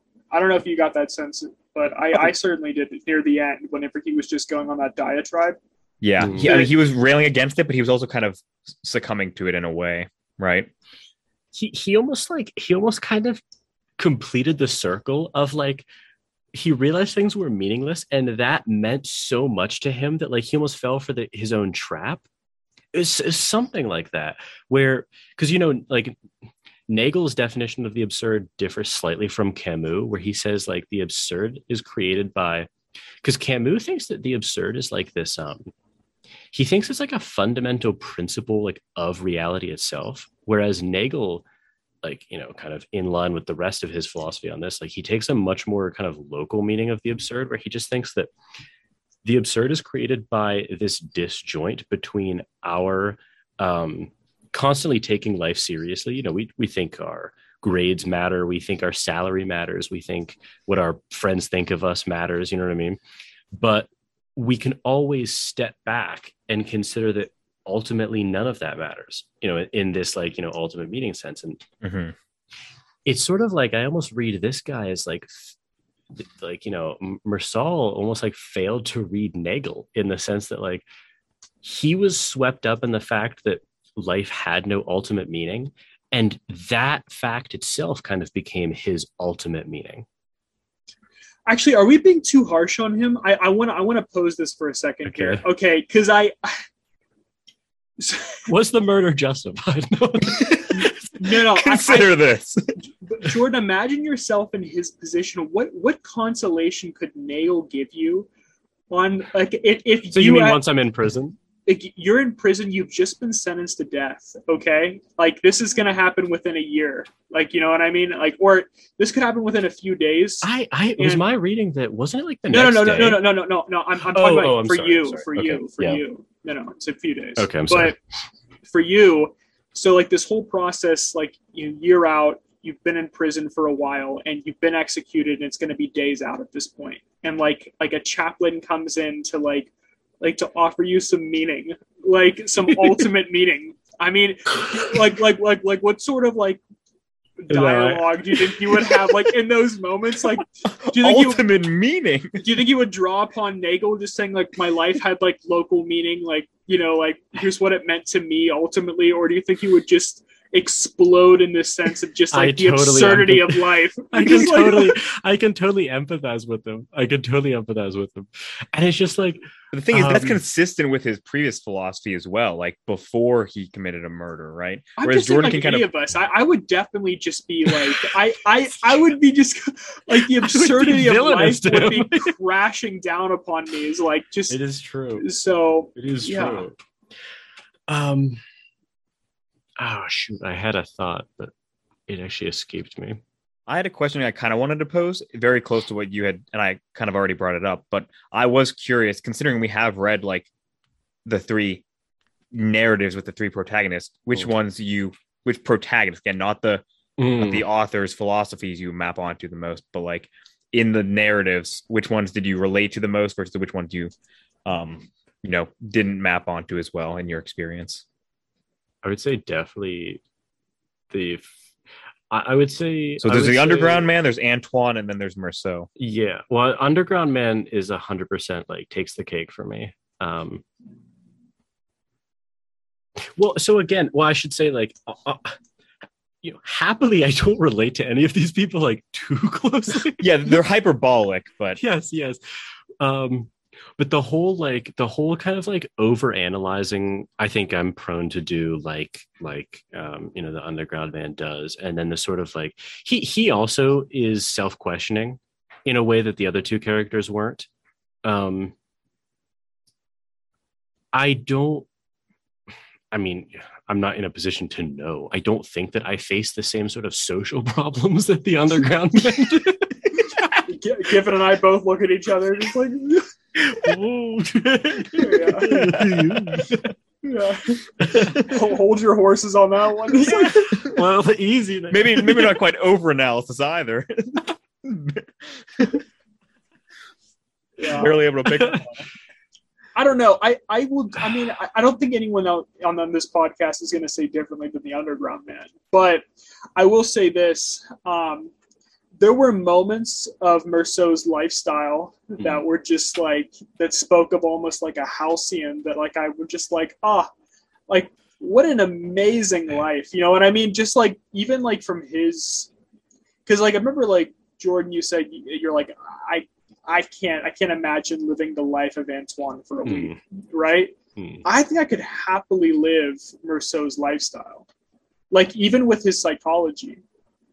Like I mean it's it's like a very almost like hedonistic approach to life in a sense where it is just very sensuous but at the same time it's like well I mean it's just like I mean he lives like on the Mediterranean Of course. With he a goes to the yeah with, beautiful with, the, woman. you know, he swims constantly and it's just like his his apartment opens to a terrace that like overlooks like a small town on the Mediterranean. I mean, it sounds he also it's- doesn't seem to be possessed by inaction in the same way that Antoine was. yeah, yeah, Yes. Yeah. I I, Yeah. I agree with that. Um I, I also I did relate to Meursault in the sense that I don't know, like we definitely talked about this with the second order desires paper, but like I definitely act wantonly from time to time where I step back and I'm like, ooh, like what what like you kind of almost in a you you can't in a second order desire way account for like the past couple days or whatever or like you know that that's a little exaggerating maybe but like the morning or like you don't really you're like ah you kind of like look back on something you're like i don't even know why i did that No, yeah. Um, I kind of agree. So where I stand is like Underground Man number one, but I've actually like it's a, it's a close second, like with the um with a Meursault. Like I I've had definitely periods in my life, like in my past, where I've kind of like in your present just the other day, in fact. right now. right now i'm committing a murder no, it, it'll just happen. There's no thinking about it. True, it just true. happens. Um, but no, like there there have definitely been like periods in my life where I kind of like observed like you know those kind of things did just kind of happen to me you know and like i, I Yes. kind of like almost forewent like the the agency for periods of time right? Like yeah. I can think of periods in high school and college where this was the case um Oh, much less so recently but like so there again like he seems to live his entire life like this and there's never been like a moment where of like a reflection about it. It just kind of like is right? Like there's no like other experience to like compare it to for him. It kind of just is life so it's like different dude, but like i've definitely experienced that so it's like underground man number one and then um meursault like for periods of my time like 1.5 and then it's like antoine like six we've only read three but the the um i had a hard time mapping on him It was actually really funny. Um, the experience of applying to undergrad. Uh, i was, Was thinking an the exact same thing dude, I was literally Meursault when doing literally that. what is the difference No, no, I was lit, but but the so I, I've actually like lived both lives um in the past, you know, whatever six years, where when I was okay, when I was applying, I was literally a wanton. Like I, I was like like I'm not even just exaggerating this, literally a wanton with respect to okay, like we've obviously talked about this on the podcast before, but like our high school was not um you know like the best in terms of like career preparation or like it didn't actually focus on like those kind of aspects of life you know what i mean where it it didn't just give you the tools for like analysis of your like no, heavy decisions that were just like, like, coming pass the way. pssas or P- or whatever they were and just like get, you know get, get out of like our high school essentially was just like um and then also like obviously you guys know that like my family is not academically minded uh so it was like okay No. Oh, so so it was like dude the experience of applying to college is like i remember i literally didn't even choose to like major in engineering it was just like i kind of found myself like i was like just 100%. apply- i was just like applying to the engineering school i was like well, I, I didn't even know like what i was doing Literally, Jordan, that is exactly what I was thinking of whenever I invoked high school.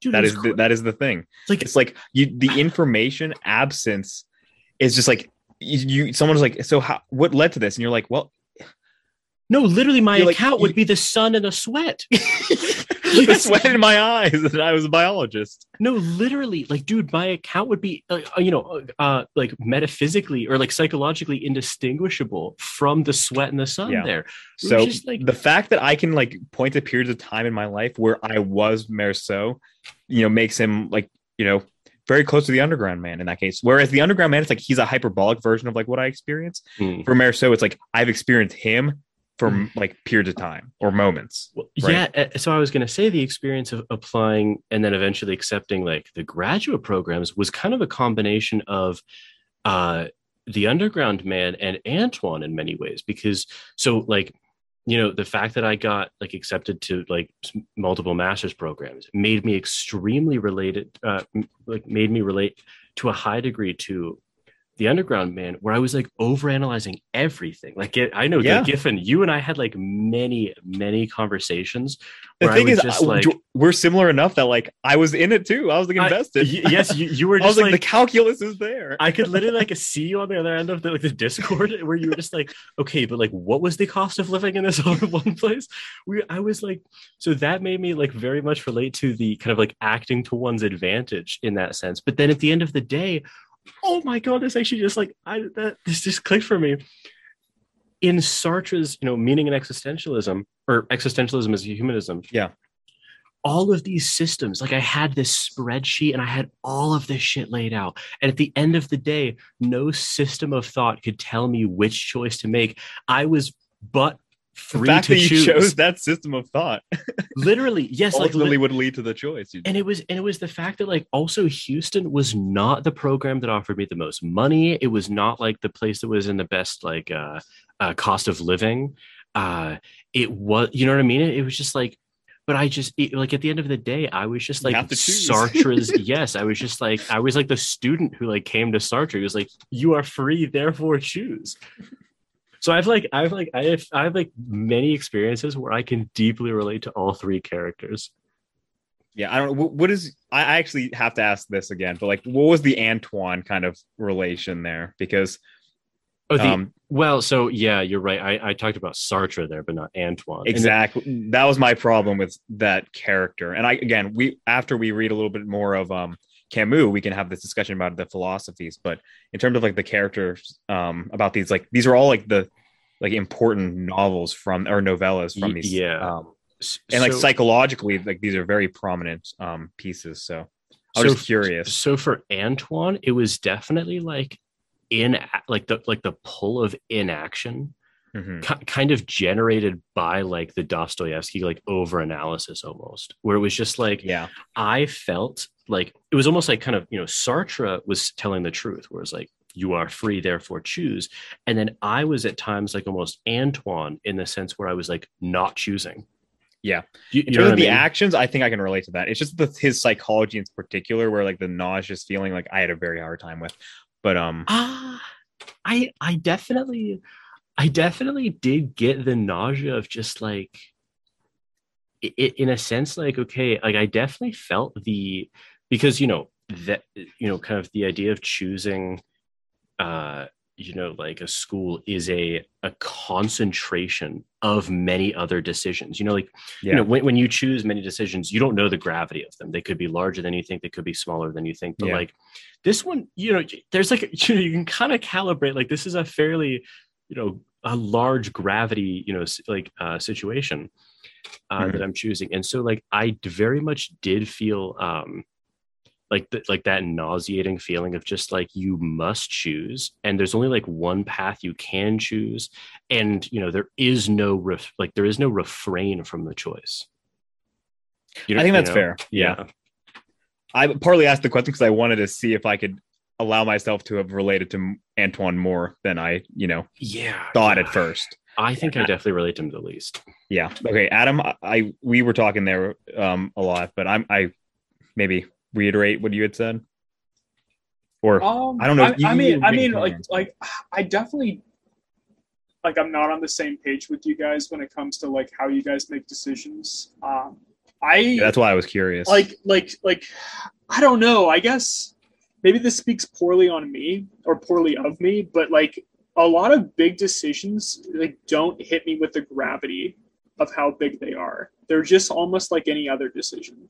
So, like for example, like the idea of like if I were to like choose between two master's programs, like I wouldn't feel like the weight of that decision. I would probably just look it over and then choose, but then be done with it. Like I honestly Hmm. like I like that's how it was for me for college at the very least. That's how a lot of my decisions are made where it's not that there isn't you know some calculus that goes into it, but it's not that like once you get the answer it's done yeah, and I I don't really like second guess shit like down the line. Like I I just kind of like if I choose it, I choose it, and it's it's just kind of Yeah. So I, the interesting thing is that the I didn't second I haven't second guessed it since I made the decision. well. Don't focus on that part. Think about Yeah, like, the, yeah, did you yeah, feel the weight, the gravity of the decision? Oh, of course I did. But the interesting thing is that I also recognized that I never felt that gravity when choosing to apply to grad schools. It was so I, I'm like, I think I experienced. I don't know. I, I feel like I maybe I'm like realizing that I have a wide breadth of types of experiences than when like making decisions. Because I when when you said like it actually doesn't strike you as that, I I totally related to that in the sense that I literally chose to like quit a very lucrative job, like a very secure job, to do the opposite of those two things. And it like was not. I I literally just kind of did it. You know what I mean? It wasn't like a I need to like deliberate about this. Yeah, I definitely had your experience, Adam, for sure. Um, both in like the past, um, in applying to college, um, and but also more recently. Um, but yeah, I'm like thinking back, and it, it was like What I was category discover- to click on? no, like it, when in terms of like picking major, it was like I I was remembering back. I was like, you know, like I I remembered enjoying like the subject of biology. Um, so it's like it seems like that was the decision I had already made. yes. yes. or or like me starting the tutoring business. I mean, I Yeah. it sounded like a good idea, so I did it. yeah. You know what I mean? There wasn't like like moments where I was Yeah, that's just impressive, like actually. like what uh, it was just it- like it's a the- lot more than just that single decision, and you No, kind no. of came through. No, no, for sure. I mean, like I just I was like, okay, well, how does it need to get done? Like I would need to get a place. How am I going to advertise? Started doing that. Like I don't know. Like it just it just started like it seemed like a good idea, so I just went with it. There wasn't like this moment where I was just like, like holy shit, what am I doing? Like this is like a very very big decision here. It was more like I I would have had that. I I know, but like I was aware that it was. I would like have a- felt the weight yeah. gravity. I mean, like I, I just like I, I understood it was a big decision, but at the same time, like I, I just it, it Adam's didn't, like, it I understand that other people will view it that way. No, it, it's just like I just am I'm kind of struggling to think in my life right now of like where I've been presented with a choice, and it struck me like the magnitude of the situation is like struck me with that single choice. if you have uncertainties, do you feel gravity? Because I think mine might be related to that. 'Cause, like Um, it's one thing if like you kind of just like Hmm. ask yourself the question, you're like, wow, I I'm You- you know observing that I'm this like leaning here. Giffen, what you said actually made me realize that I, I think the only time I've ever felt that way was about deciding between the grad school programs, like specifically between them. And I was kind of trying to think about that like experience more. And I've kind of never been a, in a position in life where I have like so many good options like because right we talked about like when i applied to like colleges i just applied to like essentially pitt and penn state where there are only live options there and then it was just like okay pitt's better i'll just go go there right it was just like okay well when i like accepted the job it was just like okay they gave me an offer it's good pay it's like where i want to like you know kind of i just take it right but like this was the first time ever actually that i've had like multiple good options and i'm actually wondering if like the reason why I felt that nausea for the first time ever, I think, was actually because I don't know how to phrase it. It wasn't like an uncertainty about like, it wasn't, how do I want to phrase it? It, I, I think it actually came down to it was really difficult to find the right answer as opposed to, I don't think I sat on the right answer for a long time and sort of like rode that wave of just, ah, it's really hard to explain this, but do you guys get what I'm kind of going for? yeah, it didn't seem like the decision was clear. I So, think that was actually yeah. it. And I think this yeah, a lot of my decisions have been clear. Like yeah. it's, it's like, e- like even if like Yeah. I like say like I'm presented with something and I don't even follow through on it, right? But like even in the, even in those yeah of course yeah yeah, yeah. well regardless baboons. like, I won't even deny it. because quiet let's quiet the zoo. A howling monkey over here. yeah. Anyway, but like even in those situations, like the magnitude isn't as much the experience, just considering like I do know what the right decision is. Like I like very rarely like, can I think of circumstances where I'm like I'm not sure what's the better option, yeah. right? See, I so I Adam, don't know. You, you both should know this, but I am like someone who like I will admit to like agnostic being agnostic so often. It's like I like I will discover Sure. myself feeling that there's like you know um a certainty about the decision, but I ultimately I know that like I simply don't know, and like I, I experience like uncertainty so frequently. Mm, Like that might I almost wish that I kind of experienced the way Adam did, right? Where it's like, you know, it's like, well, okay, well, it seems like this is what's going to be done. It's like I need to do this, I'll do this. It's like, oh, this is the decision to do over this. Like it's very straightforward. I'm actually, I'm actually, I'm, I'm realizing that. Wow, that's crazy. The At least with like big decisions. With small decisions, I feel like I can relate to that. But like, dude this is crazy. This is the way i answered was so skewed by the most recent like set of decisions i've made because that's actually the only time ever. I'm thinking of every other decision i've ever made like even recent ones. Like um where i'm to live in texas i literally just like there were two guys who were in like the second year or going into the second year of the program. I just applied i got accepted i did that's where i'm going. Like that's that's where I, like where i'm living. Like there's no you know there was no anything. Like it just it seemed like a fine place to live. I just did it. You know what i mean? Yeah.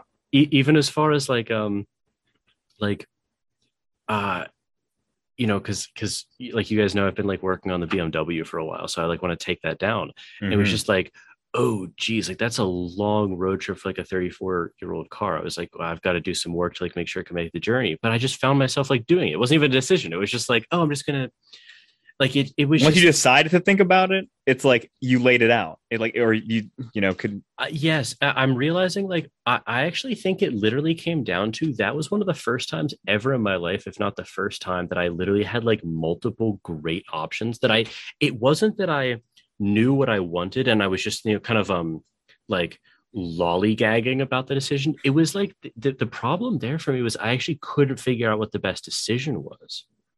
But I remember eliminating schools was not like that at all. Where I would I could I would like we, we find- joked about it. I would yes, yes, I would find well some of the schools were bastards, but but but I would find myself having decided at the same moment I was pulling up my email to type out that I had decided like to go against that place. Do you know what I mean? So it was just like the moment of action and decision were kind of one there. Yeah, I yeah, rarely do I. I I'm not sure I've ever had that experience. It's just like I remember like for college it was like it was between Pitt and Hamilton Hmm. and I remember that. Yeah. yeah, and like Yeah. I'm like I think I I visited Hamilton. I'm like I'm going to go to Hamilton. I like it here. I just it wasn't like Yeah. it wasn't it wasn't the fact that Pitt wasn't a good option. Pitt was a great option. Lots of people I know there, but it was like this just appeals more to me. It was distinctly They were on different tiers. Yeah.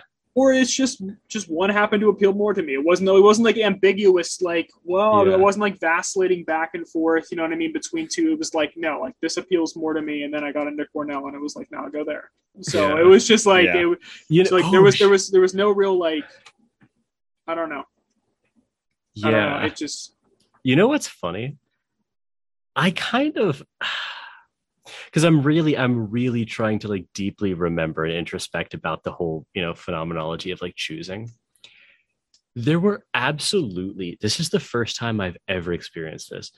I I think it is very true to say that this is the first that was the first time ever where I had decided on Houston and then for several days afterwards sort of almost like double checked the other like offers or whatever to be you know what I mean to be like this is wrong right? Because it was like oh I've never been in a position where I wanted to say yes to multiple things almost.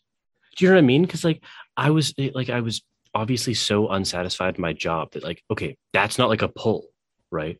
And the idea like but all of these places were like so amazing that I had to just be like, okay, can I actually say no to this? It was it was almost that sort of a thing, yeah. which is actually that strikes me as really odd that we're so rarely in that sort of a position. Yeah, I'm I'm really in that position where it's like there Yeah, are yeah, I've been in positions where there are multiple good choices, but not multiple, you know, or equally good choices. yeah, So, yeah. Yeah, and I think like I mean I talk with both of you at length obviously about this, but like what made it so difficult too is the fact that there were many kind of incommensurable axes for that, you know, as sort of like, you know, placement rate into PhD programs, specific professors, uh, cost of living, you know, stipend, like all of these things. It's like, okay, at what level of stipend does it like you know make up for like a slightly worse placement rate or whatever? It's like how, how do you In- weigh that in Sartre's quote, it's like you simply like after you make the decision, you discover that you know you weighed it that much, right? It literally, li- literally, like that. That was the experience of choose. It was like I realized that I had chosen Houston. It wasn't even like I chose Houston. Yeah, no, hundred percent. I'm kind of pulled into like an economist mindset in this case, where it's like, whatever, like what they do, like that is kind of the data, right? Yeah, yeah. like yeah. everything else will map back onto that, right? You need to square with that, kind of in a way. Yeah, Yeah. yeah. And then, I don't know if we're kind of feel like we're kind of tapering off. I think so. definitely, yeah. but um, I actually found a quote like coincidentally um, like a week ago. Like it was like in this uh, perfectly kind of fits into the discussion. So I like this is you know very much about like the kind of the experience of um, making decisions. So I, I wanted Mm. to kind of read it if that's all right. Um, yeah, definitely. it's a quote by Sylvia Plath. Um, um, it's from her work at the Bell Jar, um, but it's um, it's actually fitting in a couple ways. Um, but I'll just read it. I saw my life branching out before me like the green fig tree in the story. From the tip of every branch, the fat purple fig, a wonderful future beckoned and winked. One fig was a husband and a happy home and children. Another fig, a famous poet, and another fig was a brilliant professor. And another fig was um, Ee Gee, the amazing editor. And another fig was Europe and Africa and South America. And another fig was Constantine and Socrates and Attila, and a pack of other lovers with queer names and offbeat professions. And another fig was an Olympic lady crew champion. Um, and beyond and above these figs were many more figs I couldn't quite make out. I saw myself sitting in the uh, crotch of this fig tree, starving to death, just because I couldn't make up my mind which of the figs I would choose. I wanted each and every one of them, but choosing one meant losing all the rest. And as I sat there, unable to decide, the figs began to wrinkle and go black, and one by one they plopped to the ground at my feet. wow. Very good. That's an It's a great amazing- quote, right? That's an amazing quote. That's Yeah. like I think that kind of describes kind of like where my issue comes from, especially like the the quote about like the figs you couldn't quite make out. It's like the knowledge that there are options out there that might actually like you know be better than all the ones that you know you were considering. Like that all of that kind of leads to great um uncertainty. That's kind of like how I experience all of my life. It's like like at some point like if i'm making a decision the the notion that there is something out there that probably would be better it's just like i just don't have the information like Mm. available to me that it's like damn it because So, yeah, before I- I- you yeah before you know it you don't know that like that that fig is out there yeah yeah um yeah but yeah that's a I, I thought that was i thought that was like relevant to what we were kind of just describing with decision making in particular big decision making i think Yeah, that's a great quote to end on yeah Yeah, it's, it's a very good one. yeah i'm surprised we got as much out of this i thought this was going to be a very short episode but Yeah. to my surprise it's closer to two hours the narrative is short but we can pull a lot out of it you know Yeah, yeah. So, all right. Well, to the listeners, I don't know exactly what we're doing next, but um, I hope you enjoyed this discussion and stay tuned for more on existentialism. Well, I hope you enjoyed that episode of Plato's Cave. Um, I always enjoy discussing topics with uh, with these two guys. So, if you want to um, support the show in any way, you can do so simply by sharing it. Uh, I'm hoping to get this show out to more people. Uh, and so, if you want to share it on Twitter or social media, that would really help me. Uh, you can also rate it on Apple Podcasts, uh, like this video if you're watching on YouTube, or subscribe uh, via Apple Podcasts or an RSS feed. Uh, you can also discuss it on your own show and link back uh, to my website, or you can connect me uh, with recommended guests or topics to cover. Uh, you can get in contact with me at Plato's Cave Podcast at gmail.com. Follow me on Twitter at Jordan underscore C underscore Myers. And I now have a website for my philosophy endeavors at jordanmyers.org. If you want to know a little bit more about me and my fellow co hosts, um, as I said in the introduction, I'm a master's student in philosophy at the University of Houston. I did my undergrad at the University of Pittsburgh, where I studied mechanical engineering and philosophy. And now that I'm back at school, I'm hoping to more closely study uh, moral responsibility, free will, ethics, epistemology, and moral psychology. Those are topics that I was uh, introduced to and got really interested in in my undergrad work. So, uh, Adam and Giffen accompanied me on this show, and Adam is uh, one of my oldest friends. We actually met in kindergarten, um, and we've been interested in philosophical topics for as long as we can remember, and in a lot of ways, it's been the basis of our friendship. Uh, Adam studied chemistry and biology at Cornell, and he is currently working at a law firm. Um, and he's especially interested in moral responsibility as well, but also law, religion, and free will. Uh, Giffen is also one of my oldest friends, and uh, we've been friends since elementary school as well. Um, Giffen studied biology and economics at RPI, and now he works in human health research. Uh, he believes that there's very interesting overlap between both of his fields of study and philosophy, and he's particularly interested in exploring political philosophy. So this series was right up his alley. Um, and with uh, with all of that information, again, I hope that you enjoyed uh, this episode, and I hope that you get in contact with me or, or follow my work in any way that you uh, deem reasonable to do. So, with that, thank you for listening.